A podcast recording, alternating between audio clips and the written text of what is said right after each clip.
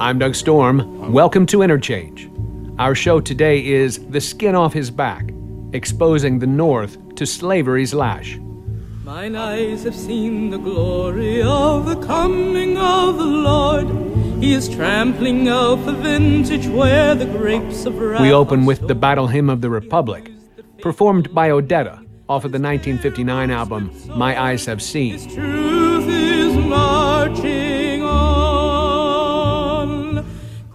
Battle Hymn of the Republic, also known as Mine Eyes Have Seen the Glory outside of the United States, is a lyric by the American writer Julia Ward Howe, using the music from the song John Brown's Body. The final stanza includes the line, As he died to make men holy, let us die to make men free. I have seen him in the watchfires of a hundred circling camps. They have oh. builded him an altar in the evening dews and damps. I have oh. read his righteous sentence by the dim and flaring lamps. His truth is marching on. My guest today is Bruce Laurie, historian and professor emeritus at the University of Massachusetts at Amherst, whose most recent work is devoted to abolitionism before the Civil War. This includes the books Beyond Garrison, Anti Slavery and Social Reform, and Rebels in Paradise Sketches of Northampton Abolitionists. In November 2016, he published an essay for the Massachusetts Review in their digital series Working Titles, called Chaotic Freedom in Civil War Louisiana The Origins of an Iconic Image. This image is of a badly abused enslaved man that has been called variously a typical Negro, the scourged back, Gordon the slave, or poor Peter. The image is of a black man who has turned away from the camera, showing his badly scarred back. Laurie reaches forward to compare it to the photograph labeled Napalm Girl from the Vietnam War in order to take the measure of its reach and value as abolitionist propaganda. Utilizing new photographic technology, the picture of poor Peter quickly found its way into hands and homes all over the nation. It further gained wide exposure in the pages of Harper's Weekly in the July 4th, 1863 edition. The context of that image and the power of that image to affect those citizens living as if on a different planet from that of the slave South is our subject for this interchange. We'll begin with a brief history of abolitionism and the way the North was deeply interested in the maintenance of the economic system that required the forced free labor of enslaved men and women. As he died to make men holy, let us die to make men free. His truth is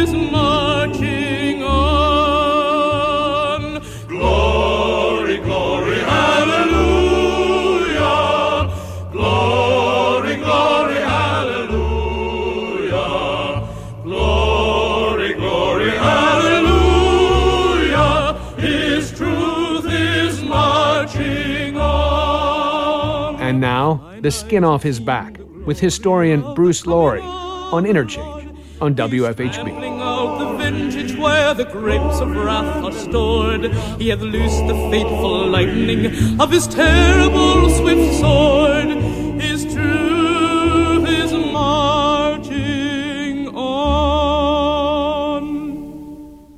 A quick note for everybody uh, uh, that uh, the lyrics of the Battle Hymn of the Republic were published in the Atlantic Monthly in February of nine, uh, excuse me, 1862, and I just wanted to point that out. It serves as a, an aspect of propaganda, just as the image we'll be discussing does.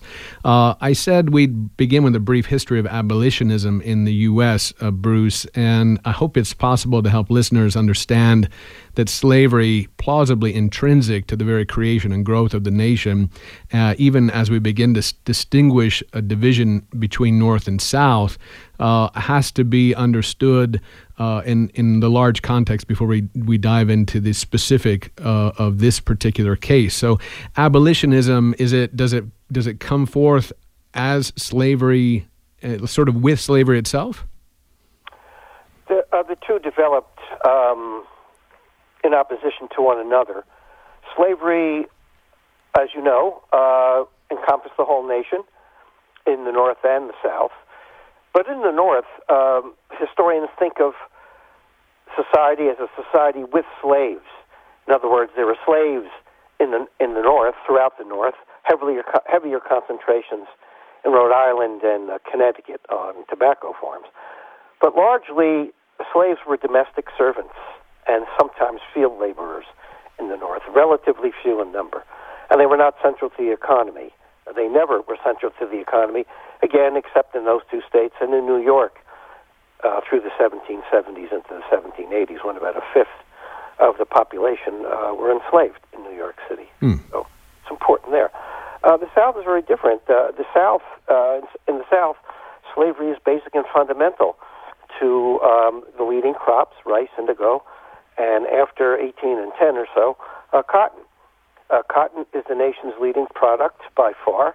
Uh, nothing is even is even close. It's a leading export, and more and more capital and labor, and slave labor, is tied up in, in the cotton kingdom. The um, the tentacles of slavery in the South reached into the North and then back to the South again, uh, because slavery required a huge investment of capital. Much of it came from the North. Um, slavery required shipping uh, Northerners provided the shipping. Uh, slavery required uh, marine insurance, which is a, a, huge consideration at the time. Northerners provided the um, the insurance. So the uh, northern upper classes in the larger cities, New York, Philadelphia, and Boston, even Boston thought to be the, the center of um, abolitionism, were deeply implicated in uh, in the slavery project. In addition, as we're learning more and more these days, universities subsisted or were started on the backs of slaves. Um, they owned slaves, they sold slaves um, in the slave trade. So uh, there is complicity in the North uh, with uh, slavery more generally. Mm. So the the one thing, and it's a question that I actually had well down on my list uh, tonight, but we're starting out with it kind of right in front of us here, is the distinction between the way that um, citizens, uh, U.S. citizens at the time, were uh, were experiencing slavery, were were whether that was part of their material existence in the same way. You already made the distinction between how how uh, intrinsic it was to the economy of the South and how less so it was to the North in terms of its dailiness, I would think. Now, as you mentioned, multiple ways the North is implicated in the actual uh, economy itself, but rather the people and their dailiness, right? The way in which we develop as beings, you know, with, with you know, our neighbors, our friends, our institutions, are vastly different between the North and the South. Oh, absolutely. The uh, uh, Northerners um, had very little direct contact with slaves.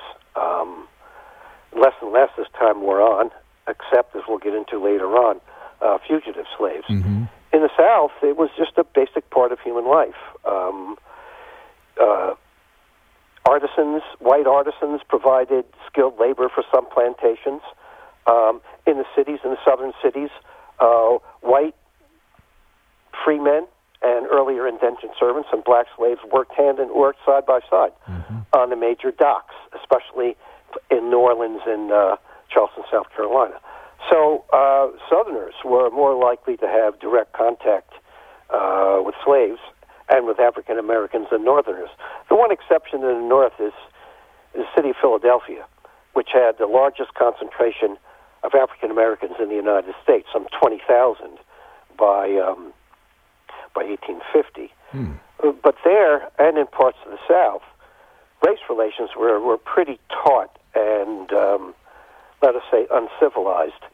The um, major merchants, leading merchants in Boston, and even more so in Philadelphia, to some extent in New York, um, made way for African Americans. They, they, because the labor was relatively cheap, so African Americans were employed in the North in largest numbers as stevedores, dockers, et cetera, et cetera, et cetera. And as already said, uh, northern shipping was really important. Mm-hmm. But as immigrants came in, especially the Irish, um, they demanded those jobs. The only way to get into those jobs was to fight the the elites or fight the uh, fight the African Americans on the ground. Mm-hmm. And as a result, there the North experiences an out, an outburst of race riots starting in the middle 1830s and stretching into into 1849, I believe, is the last major one in Philadelphia. And um, wherever those riots ended up, they started on the docks as as um, Irish workers, some Native Americans too, but mostly Irish, muscled their way into jobs previously held uh, by African Americans. Mm. So race relations were bad in the south, in the north, and they were getting worse over time. You're listening to Interchange on WFHB. Our show is The Skin Off His Back, exposing the North to slavery's lash. Our guest is Bruce Laurie, an historian of abolition in the U.S., and our topic is the iconic Civil War photograph of an enslaved black man whose back is nearly completely covered with scars. We'll get to that iconic image, obviously. Uh, so, Bruce, the, the it's it's clear that you know the enslaved um, black uh, person in the South is is maybe not something that can be conceived of very well in the North. Now, obviously, as you say, there are um, black people in the North. There are black people doing work, normal work, free black people. Uh, so, is there a real disconnect between what's going on in the North, uh, between what's going on in the South, and how the North is responding to it? If you mean, um, how did Northerners learn about yes, yes, that, mm-hmm, yeah, well, that, yes, uh, well, can we back up a bit? Sure, of course. The way the way uh, uh most Northerners learned about slavery was through the abolition mm-hmm. abolition movement, mm-hmm. um, the Emancipation movement, of which there were two. Um, let me back up a second and put this in context. Every nation in the world um, had slavery of one kind or another. In some instances, it was closer to serfdom, but uh, it's easier to think of it as slavery. If you want to get um, more subtle and nuanced about it, you can call some forms of slavery serfery. In other words, a combination of slavery and serfdom. Mm-hmm. In, in, under serfdom, the subjects had uh, some say in things and some latitude. They could marry. Sometimes they they, they were free to sell their product, etc., etc. Um, it's also 5,000 years old. Slavery is one mm-hmm. of the mm-hmm. oldest institutions known to us as people. But between 1777 and 1888, every nation in the Western world uh, abolishes slavery. In other words, it took about 110 years to undo what had existed for 5,000 years. Mm. If you think of it that way, uh, the 19th century is a really extraordinary period of emancipation and liberation. The, the movement for emancipation in the U.S. Uh, begins uh, right around the time of the Revolutionary War. Um, and it has two motive factors, I would say um, ideological and situational. Uh, the situational one is that um, about 5,000 slaves, enslaved peoples in the North, were liberated on the strength of their military service. So that's the single most important factor in the North, probably. Hmm. Um, at the same time, abolition abolition societies are uh, sh- shoot up, in New York, Philadelphia, Massachusetts, Boston, etc., and uh, they really um, move forward on two considerations. One is the idealism of the revolutionary period. All men are created equal, blah, blah, blah, blah, blah. um, that is a very popular doctrine in the U.S.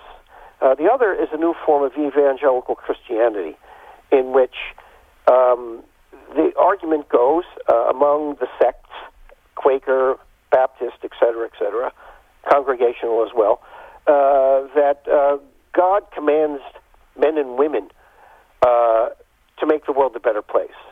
In other words, it's not a matter of passive acceptance of God. And human beings have to become agents in the eliminate not only in their own salvation, but in the elimination of sin more broadly. And so those two ideological forces move forward in tandem with the uh, with the revolutionary uh, liberation um, in the war, with the result that we have an abolition abolitionist movement. We call it the first abolitionist movement. It uh, stretches from around 1775 to uh, 2005, uh, starting with Vermont, which is the first state in the in the world, really, to formally abolish slavery, even though there were very few slaves there, and ending with Connecticut. It's it's a, it's a liberation movement that took uh, political form A- African Americans petition legislators for freedom. They they march, they demonstrate. Mostly, um, they they they mobilize politically uh, to lean on legislatures, and the result is what we call gradual emancipation. Very few places ended slavery in a stroke. Instead, most states require uh, stipulated that the children of slaves would be freed, but only after they served a given number of years. That that was a way of compensating their masters for the loss of, of slave property. In Connecticut, for example, the law of the Emancipation Law of 1780 stipulated that African American children would not be free for 28 years.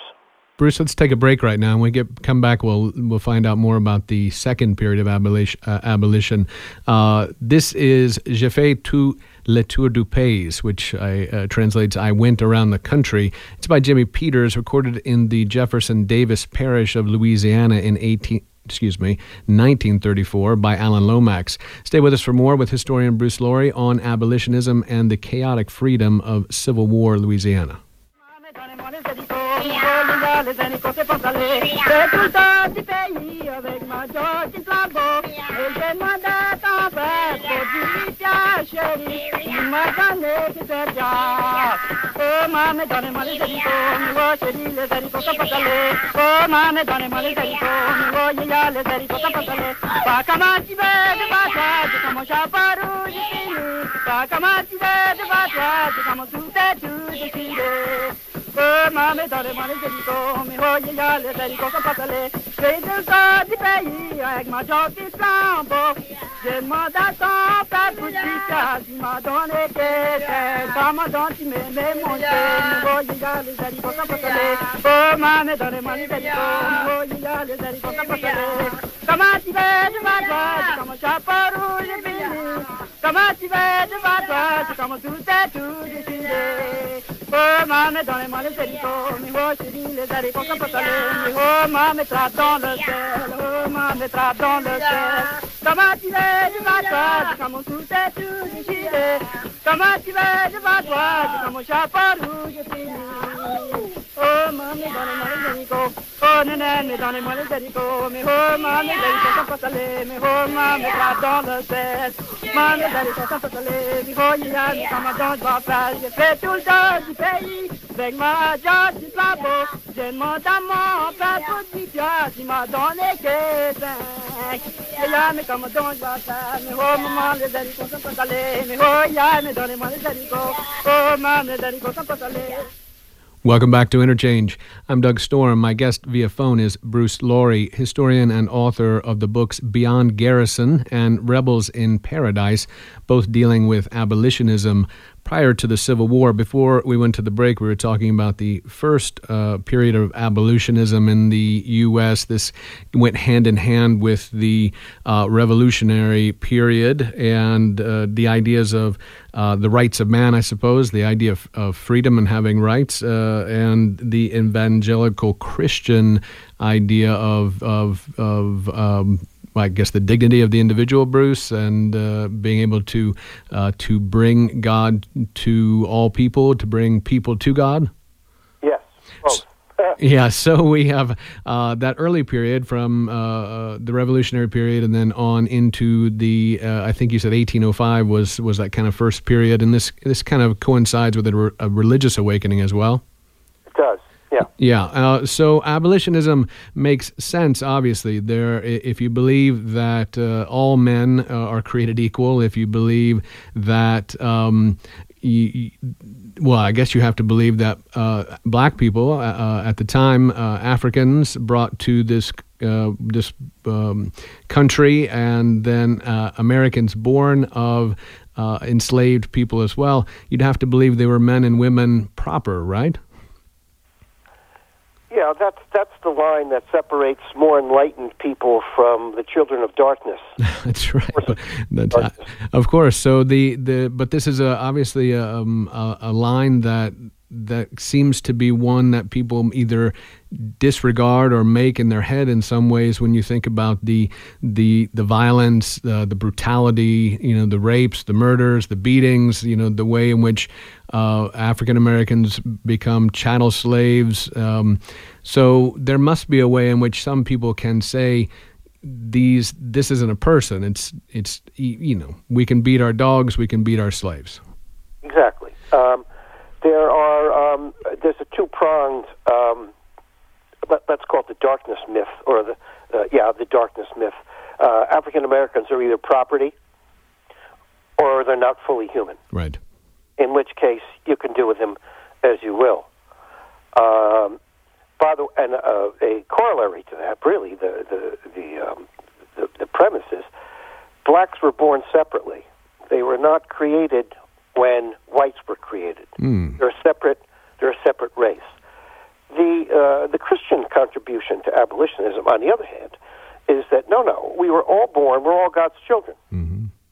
We are of, as as they would say, of one blood.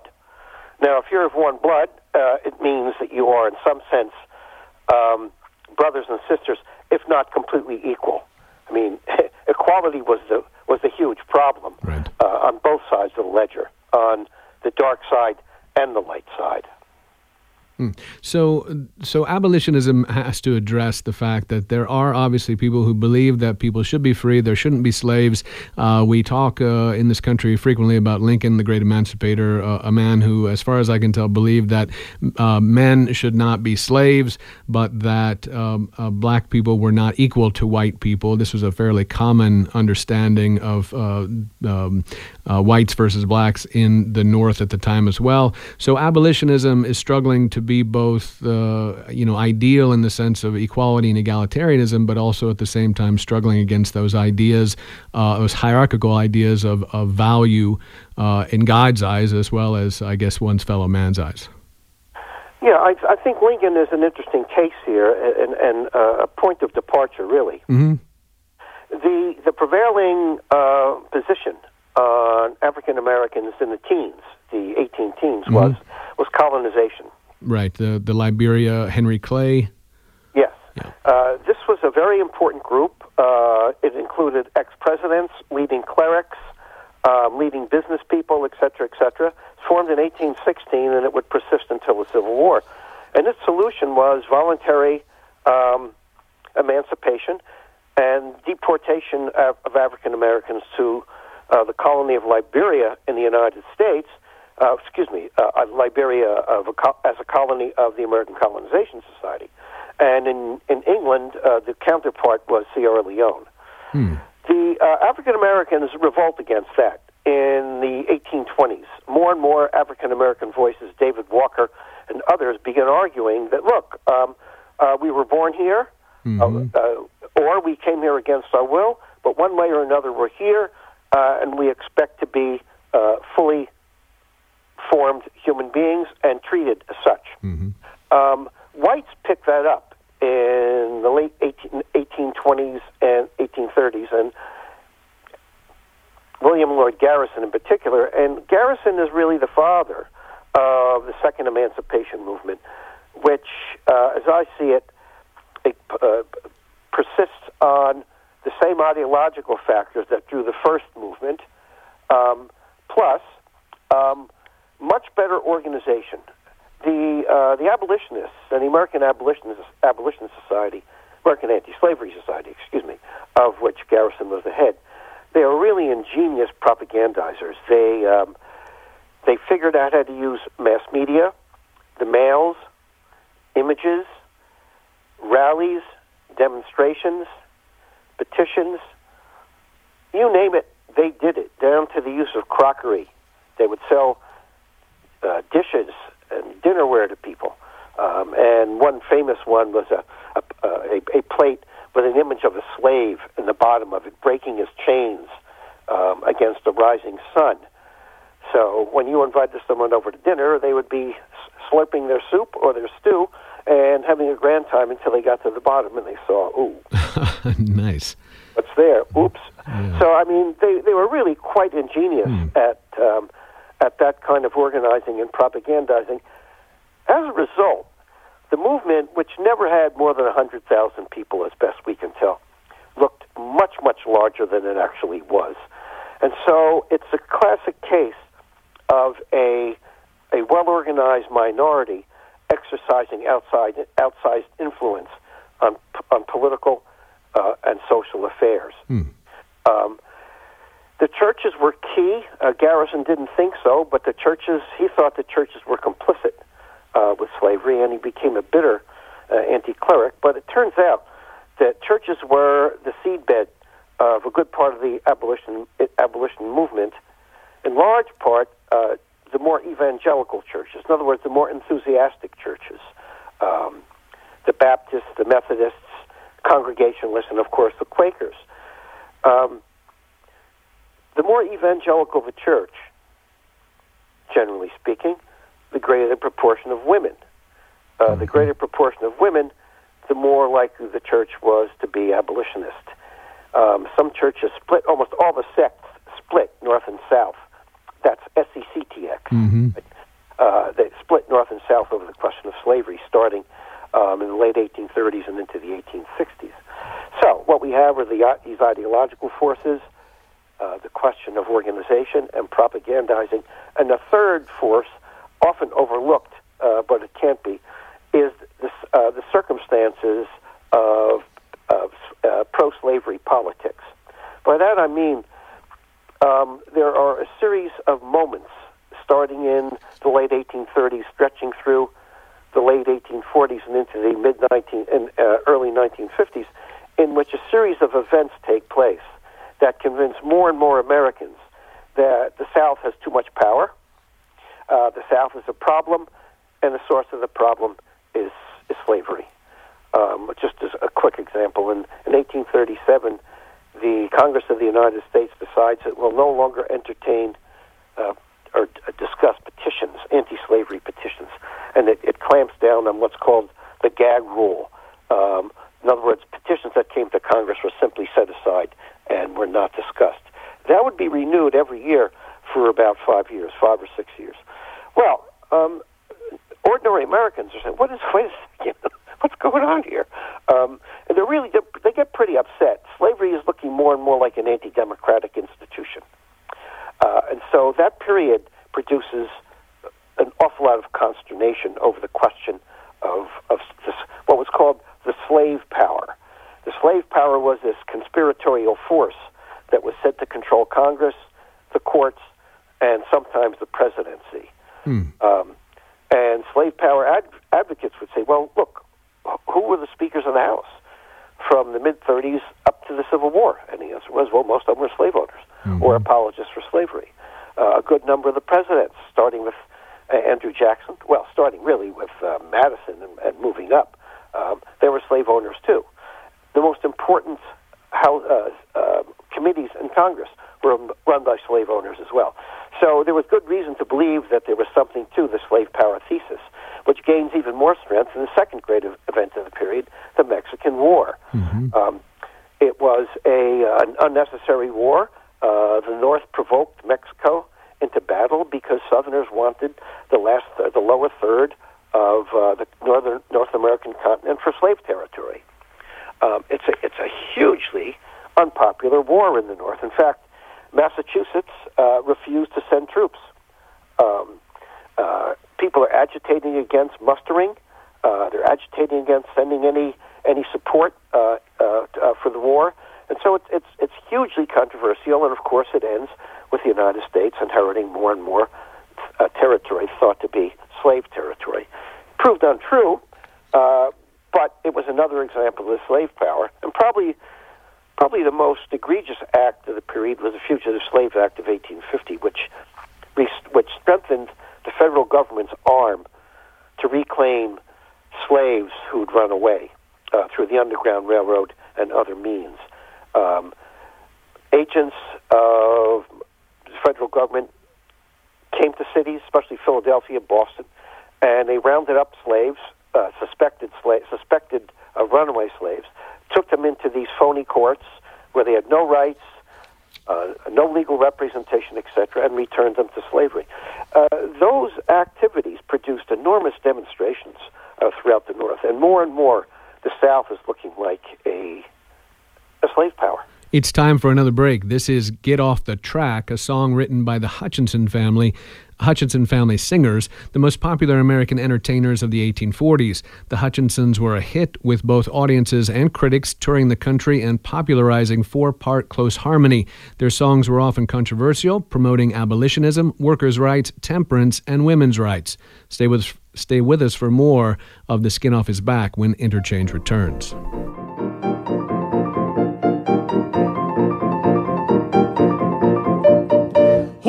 Our emancipation rides majestic through our nation, bearing on its train the story, liberty, a nation's glory. Rolling along, rolling along, rolling along through the nation, freedom's car, emancipation. Rolling along, rolling along, rolling along through the nation, freedom's car, emancipation.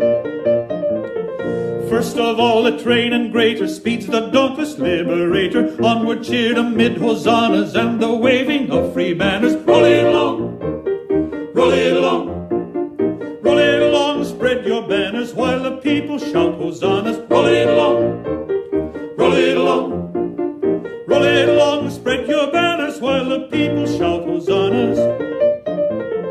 Let the ministers and churches leave behind sectarian lurches. Jump on board the car of freedom ere it be too late to need them. Sound the alarm! Sound the alarm! Sound the alarm, puppets thunder, ere too late you see your blunder. Sound the alarm! Sound the alarm! Sound the alarm, puppets thunder, ere too late you see your blunder. Support for WFHB comes from the Uptown Cafe, established in 1976, located at 102 East Kirkwood Avenue, serving breakfast, lunch, and dinner, as well as wine, beer, spirits, and cocktails. More information is available online at the-uptowncafe.com. You're listening to Interchange on WFHB. All true friends of emancipation, haste to freedom's railroad station, quick into the cars get seated, all is ready and completed. Put on the steam, put on the steam, put on the steam, all are crying and the liberty flags are flying. Put on the steam, put on the steam, put on the steam,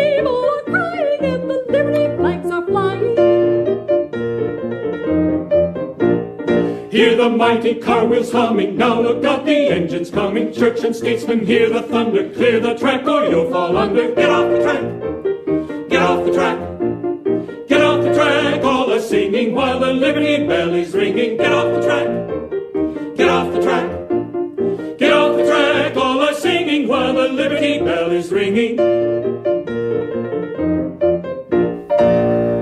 Welcome back to Interchange. Our guest via phone is Bruce Laurie, historian and author, most recently of a long essay called Chaotic Freedom in Civil War Louisiana The Origins of an Iconic Image. Went to the break, and before that, we'd heard uh, a lot of information. Uh, one in particular, William Lloyd Garrison, uh, kind of the um, uh, poster boy for abolitionism. If I, I mean, that's obviously, you know, not making light of Garrison, I suppose. But but uh, what I mean is he's the larger than life figure that most people recognize. He's the great man of abolitionism, uh, and uh, we'll talk briefly about how we might contest that as uh, as we go ahead here. We talked about uh, women in the churches and women generally being abolitionist. Uh, we talked about the slave power, the South, and their um, power in Congress, in the in the federal government.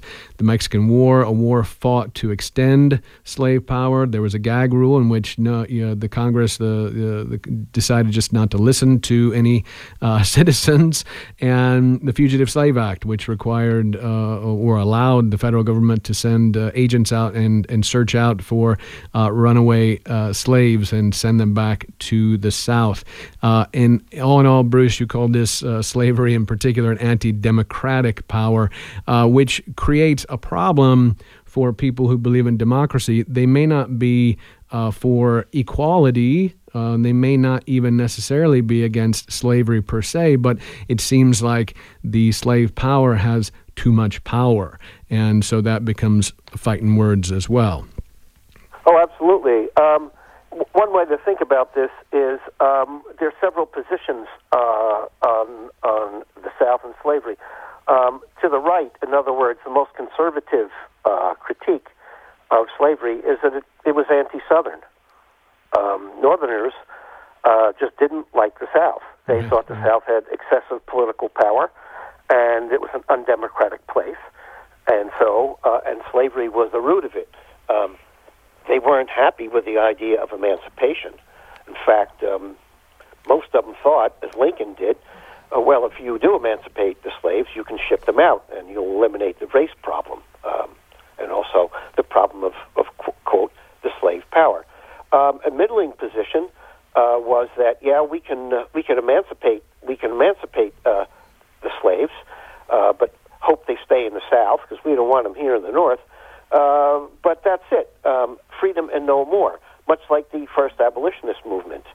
Um, the most radical position, um, which had its own gradations, was that freedom is not enough. That you, it, it's not enough to liberate the slaves. What you need to do is make them into citizens. Mm-hmm. And so uh, there's a huge fight, both outside and inside the emancipation movement, over what freedom means, who's entitled to it, how much, and so forth. Mm-hmm. Now, um, yep. we're uh, the time will run short on us quickly, and we need to get to uh, the, your essay in this image. And uh, in, within that that story itself, we can discuss some of what's what we're talking about here as well, because it, it does help illustrate the way certain people view these particular issues from the battlefield and from within the conflict and uh, from people who, who you know may be abolitionists but have never really experienced what it means to be uh, in the slave territory and understand the experience of slavery itself and, and finally getting some uh, experience of that changing how they perceive things. Um, one of the things that you make note of in your book Beyond Garrison is the distinction between political action and moral suasion or the idea that political, uh, I guess to Garrison perhaps, or people that believed in what Garrison believed in, that politics was dirty and compromising that there was you had to sort of convert to this ideal position that all men were created equal everybody should be free right now and done. And the rest of it was was was something you shouldn't partake in. Yes.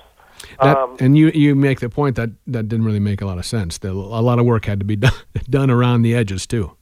Yeah well i'm very critical of him. I, am hardly the first to sure. say that his position uh, was a dead end. But there are people who, to this day, uh, in, including a fairly substantial group of historians, who admire the man and defend him to the hilt. If if not on his his uh, his his his, um, his tactics, uh, certainly on his ideals of liberty, because he really never compromised. Mm. I mean, he said African Americans are are are are, human beings, mm-hmm. and what we need to do is um, is extend to them the rights of citizenship, full citizenship. Now, he was also uh, quite paternalistic. Uh, he talked about blacks in the most condescending ways um, and about, civ- quote, civilizing them. Uh, mm-hmm. Uh, but nonetheless, uh, that's a pretty advanced position for its time. Sure. The, uh, his, his faction of the movement after 1837 gives way to political anti slavery. In mm-hmm. other words, people who argued that slavery was not really a moral question, it was first and foremost a political question it was politics that created slavery, and it would be politics that would undo slavery. And so more and more anti slavery people wind up mobilizing um, in the political arena, either as uh, participants in established parties or more frequently insurgent parties, anti slavery parties. The most important of which is the Republican Party, right? Mm-hmm. Republican Party, it's often forgotten, was was well, it had a, a noble anti-slavery origins, right? Mm-hmm. And it was it's the only successful third-party insurgency in American history. So we at the time we had what Whigs. Uh, Whigs and Whigs are sort of the butt of jokes. Of uh, they've become a metaphor for for failure. For, it's one of the few parties that disappears actually mm-hmm. between 1854 and 1856. And the Democrats the Whigs were moderately anti-slavery, but only moderately so. The Democrats were pro-slavery, mm-hmm. largely a Southern party uh, with Northern adherents who were called copperheads, and um, and other things as well that we can't get on the air. right. Um, we need to remember the, uh, I guess for our era, the Dixiecrats are the closest we understand, I suppose, to the Democrats of the era. exactly. Yeah. Uh, so, uh, so beyond the fact that it, you know, talking about as uh, as a political, um, one understands the idea that that politics is important and has to be played to figure out how to make these changes. Right? Politics becomes war, of course. It doesn't. It's you know that's a different uh, kind of politics altogether, I suppose. But but the idea is not just that politics change, has to change. It's an economic force of unbelievable power right? The the issue is that that is the sole strength of the U.S. generally is its economic strength at the time, and and so fighting against the economics of the slave power uh, may be. Uh, impossible may have been impossible right in the sense that you know war becomes necessary because of the econo- because there is no politics that can fix it the economics are too one-sided Exactly. Well, let's back up just one step. sure Uh, I, I said at the start that every nation in the West Mhm. had slavery, right? Only two of them went to war over slavery Haiti and the United States. mm All- other nations uh, were a lot more pragmatic about it. Uh, they liberated the slaves um, immediately or gradually, but in either instance, they did not resort to violence. Um, the South insisted on fighting uh, to defend its property, uh, its society, and its way of life. Um, think of it this way there are 4 million uh, slaves in the South in 1860. Um, so in 1860, they're worth millions and millions of dollars. Uh, after the Civil War, they're worth nothing. mm-hmm In other words, the South lost its property. mm-hmm It's the greatest confiscation of property that we know of, even more so than the Russian Revolution. Hmm. A confiscation that goes up in air no one gets that property Well, a, a- good uh, a good field hand, let us say, which I mean, a young man, uh, 18 years old in 1860, is worth anywhere from 1,500 to 2,000 dollars. mm-hmm In 1866, when after slavery is abolished, he's worth nothing except his labor power. right right Uh, that's one way of thinking about Sure. what the South lost. You're listening to Interchange on WFHB. Our show is The Skin Off His Back, exposing the North to slavery's lash with Bruce Laurie. And we do need to expose the North to slavery's lash with your essay, Chaotic Freedom, uh, Bruce. Uh, so you wrote a long essay about uh, this iconic image of um, an escaped slave. Uh, enslaved black man who has uh, has a has his picture taken with just his back, and the back is well, it's his his body, his torso, and his head as well. But this his back is turned to the camera, full of scars. It's an iconic image. You say it's one of the the the images of slavery that we, we carry with us in, in, in textbooks and our understanding of the brutality of slavery. Uh, so, what drew you to that picture? Did you study that picture? Did you want to study the origins of that photograph before you found out anything more about the people who were involved in it, or did you come at it from a different direction? I uh, in uh, in my previous book, uh, Rebels in Paradise, I'd written uh, uh, that book is, is sketches of five white male, four white male abolitionists and one African American abolitionist uh, who lived in the city of um, Northampton, Massachusetts. David Ruggles. David Ruggles. And so, um, in one of the figures in uh, in in in the sketches is a man named Henry Gare, G E R E. Uh, so I'd written about Gare in my previous book, and I'd known that he'd fought in the Civil War. Um, but I didn't want to cover him in that book because it would have taken a lot more time, and I wanted to get the book out. Right, right.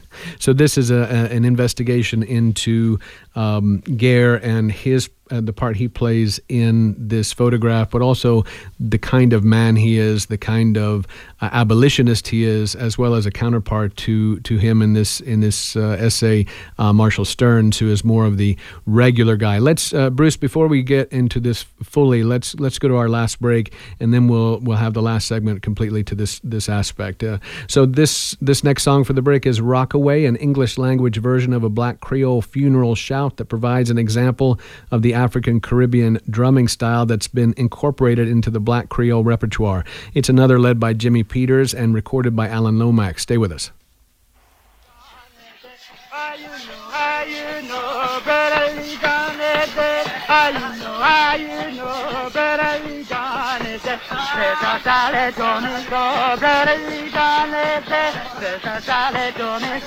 You ayuno, ayuno, bereliganete, presa sale domingo, bereliganete, presa sale domingo, bereliganete, presa sale bereliganete, presa sale bordalera, bereliganete, presa sale no, no, no, bereliganete, oh, no, no, no, no, bereliganete, rock away, rock away, bereliganete, oh, no, no, no, no, bereliganete, no, no, no, no,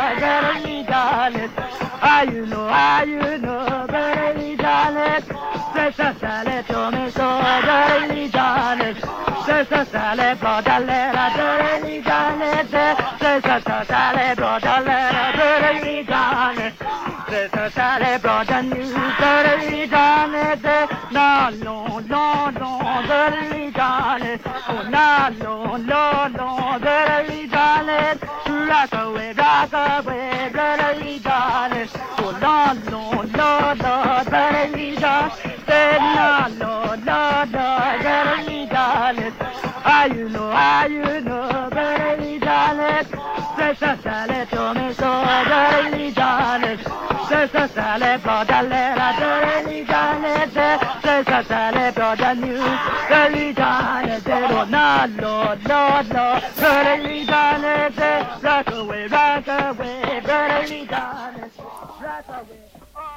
Welcome back to Interchange. I'm Doug Storm. Bruce Laurie is our guest and historian of abolitionism in the U.S. Before we went to the break, we started to talk about uh, Bruce's long essay for the Massachusetts Review working title series called Chaotic Freedom. Uh, in Civil War Louisiana, the origins of an iconic image. Uh, so, Bruce, we have Henry Henry Gare, who is the, um, I believe, he's the postmaster for the 52nd Regiment, uh, Massachusetts Regiment, and Marshall Stearns, who uh, ends up um, being in charge of quote unquote contraband. Yes. Um, I, I, uh, well, uh, listeners can read the essay if they want. Um, a, par- a, a good part of a good part of it is about Henry Gare's political baptism in the 1840s and 50s. Um, it's enough to say here that um, he gets he's an abolitionist before he could vote. Um, he's a printer by trade, serves an apprenticeship with a firebrand abolitionist who that's where he learns to hate slavery. He also learns to hate the South. He is from um, well, we we uh, we New Englanders think of um, our people in, in two categories. One sort of Brahmins, upper class um, upper class Yankees. Mhm, the Emersons. Sorry, The Emersons. yeah, people like that. Yeah. Emerson's, the Lowells, the Cabots. hmm You know, the Cabots speak to uh, Cabots speak to the Lowell to the Lowells, and the Lowells speak to God. You know that kind of thing. Right. Um, the other are swamp Yankees, poor Yankees, who got the the short end of the stick in the family inheritance. Gare's Gare's origins are sort of in the middle. He's uh, sort of a middling family, um, and so he enters the service in um, fall 1862 because he really wants to do in the South. I mean, he's he hates Southerners. He hates slavery. He'd fought it all his life, and here he is, uh, 34 years old, uh, one of the oldest members of the regiment. Um, his uh, companion, uh, Stearns, is is much different. Stearns is from a relatively prosperous family of house carpenters in Northfield, Massachusetts, the home of the storied private school. Uh, but he was the black sheep of the family. He wasn't interested in the family business. Instead, he went to California into the gold rush, and he fails very badly. He's lured back home when his sister-in-law tells him, "Well, if you want to come back, you can have the family homestead." What do you think about that? well, he doesn't think much. He uh, rushes back home, takes over the homestead, uh, but he is a um, he's basically a unionist, not an abolitionist. Uh, he, like most soldiers, thought that the the war was really all about preserving the union, not, not abolishing slavery. And what my what my essay is all about is how these men um, were educated in the, in the South. Um, Gare, for his part, uh, learns to hate slavery even more because he, he's he's you know he's the postmaster general of of the uh, army of the of the Gulf, as you pointed out. So he had a lot of time on his hands, and so he just wandered about Baton Rouge, where they were stationed. uh, His regiment was stationed. And he starts interviewing slaves, and uh, he's he's he's he's endlessly interested in what they had to say about themselves and their hopes. Um, and uh, his his anti-slavery edge gets honed sharper and sharper and sharper uh, in the course of his baptism, uh, in which he sees slavery firsthand. Uh, uh, Stearns is very different. Stearns is a racist. Uh, writes these uh, letters back home, uh, um, splattered with um, with racist insults. Uh, his letters are barely literate. Um, uh, there's misspellings, there's terrible punctuation, et cetera, et cetera. But he's influenced by Henry Gare to some extent. And then in um, in uh, December 1862, since he's an older guy too, 32, I believe, he is made the head of a contraband camp. Um, contraband camp um, has a background that I should probably go into here. Mm-hmm, go ahead.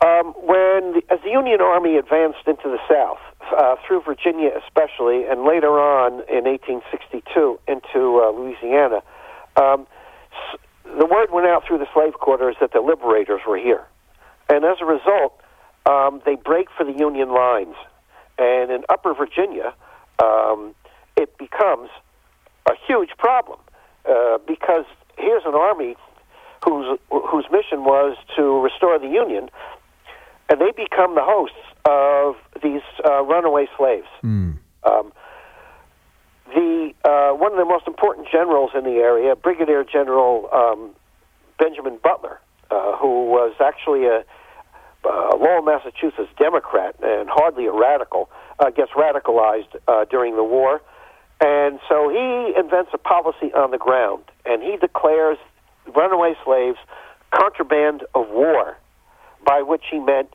uh, they were property in the service of the rebellion, and as a result, subject to um, confiscation. Mm-hmm.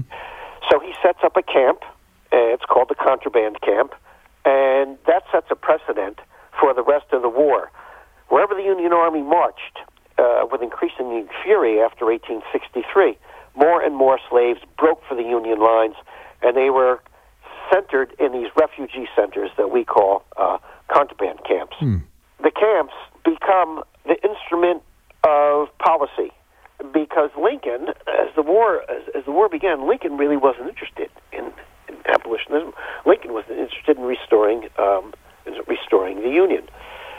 But um, in 1861, Congress passed the first Confiscation Act, which declared slaves to be contraband. Uh, a year later, in March 1862, it passes the um, the Second Confiscation Act, which declares goes a step farther and says that these slaves, enslaved peoples, who are contraband, will not be returned to their owners. Mm-hmm. So they're in limbo. They're no longer slaves, but they're not free either. Right. This is what forces Abraham Lincoln's hand um, in summer 1862. Um, he'd been thinking about emancipation. He'd had to visit a tough visit from Frederick Douglass and others. He accused him, accused him of being wishy-washy and shilly-shallying on the question of slavery. And so in uh, September 1862, uh, he declares the preliminary Emancipation Proclamation, which says that if the, if the South does not give up, does not surrender by the end of the year, he will declare a general amnesty. Hmm. The general amnesty, amnesty in the form of the Emancipation Proclamation takes effect on January 1st, 1863. Um, it has two major provisions. The first is that it exempted mu- much of the South. Um, slaves were declared free in areas under Southern control, which means that it, it, it really didn't emancipate many slaves. Uh, areas, whole, whole other areas of Louisiana, Virginia, um, um, Louisiana and, and Virginia, Tennessee were declared off limits as well. Mm-hmm.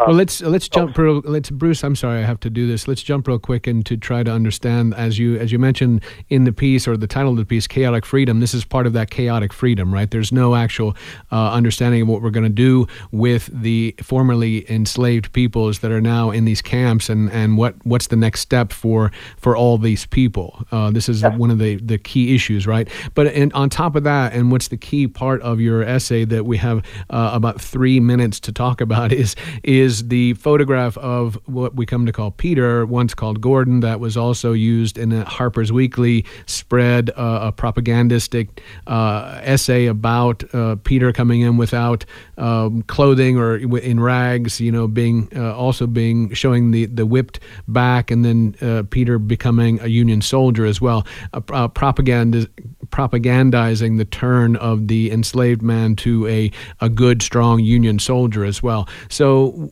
is there any truth to Peter besides the fact that it's a, a, a clearly a, a real uh, African or African American enslaved person who'd been beaten badly? Uh, Peter's real. Um, we have testimony. Uh, I just found additional testimony of people who ministered to him when he came into uh, the contra- uh, uh, uh, Stearns' contraband camp um, in um, late March 1863. So yeah, he exists. Mm-hmm. Uh, no question about that. Um, was he beaten? Yeah, Mm-hmm. um, that's true. He was a, sa- a, a slave in southern Louisiana, probably French speaking. Mm-hmm. Um, when they saw his back, they, they were scandalized, and so they took him to a photographer and had the image made. Um, they had another image made at the end of the month. The second image, image made at the end of the month, is one that became iconic. What's in dispute uh, to this day is whether Peter became a soldier. Right. Um, and there's no easy way of resolving that. I think uh, I found an important clue uh, earlier today, but I'm I'm I'm not sure. You're going to sit on that one. Don't give it away.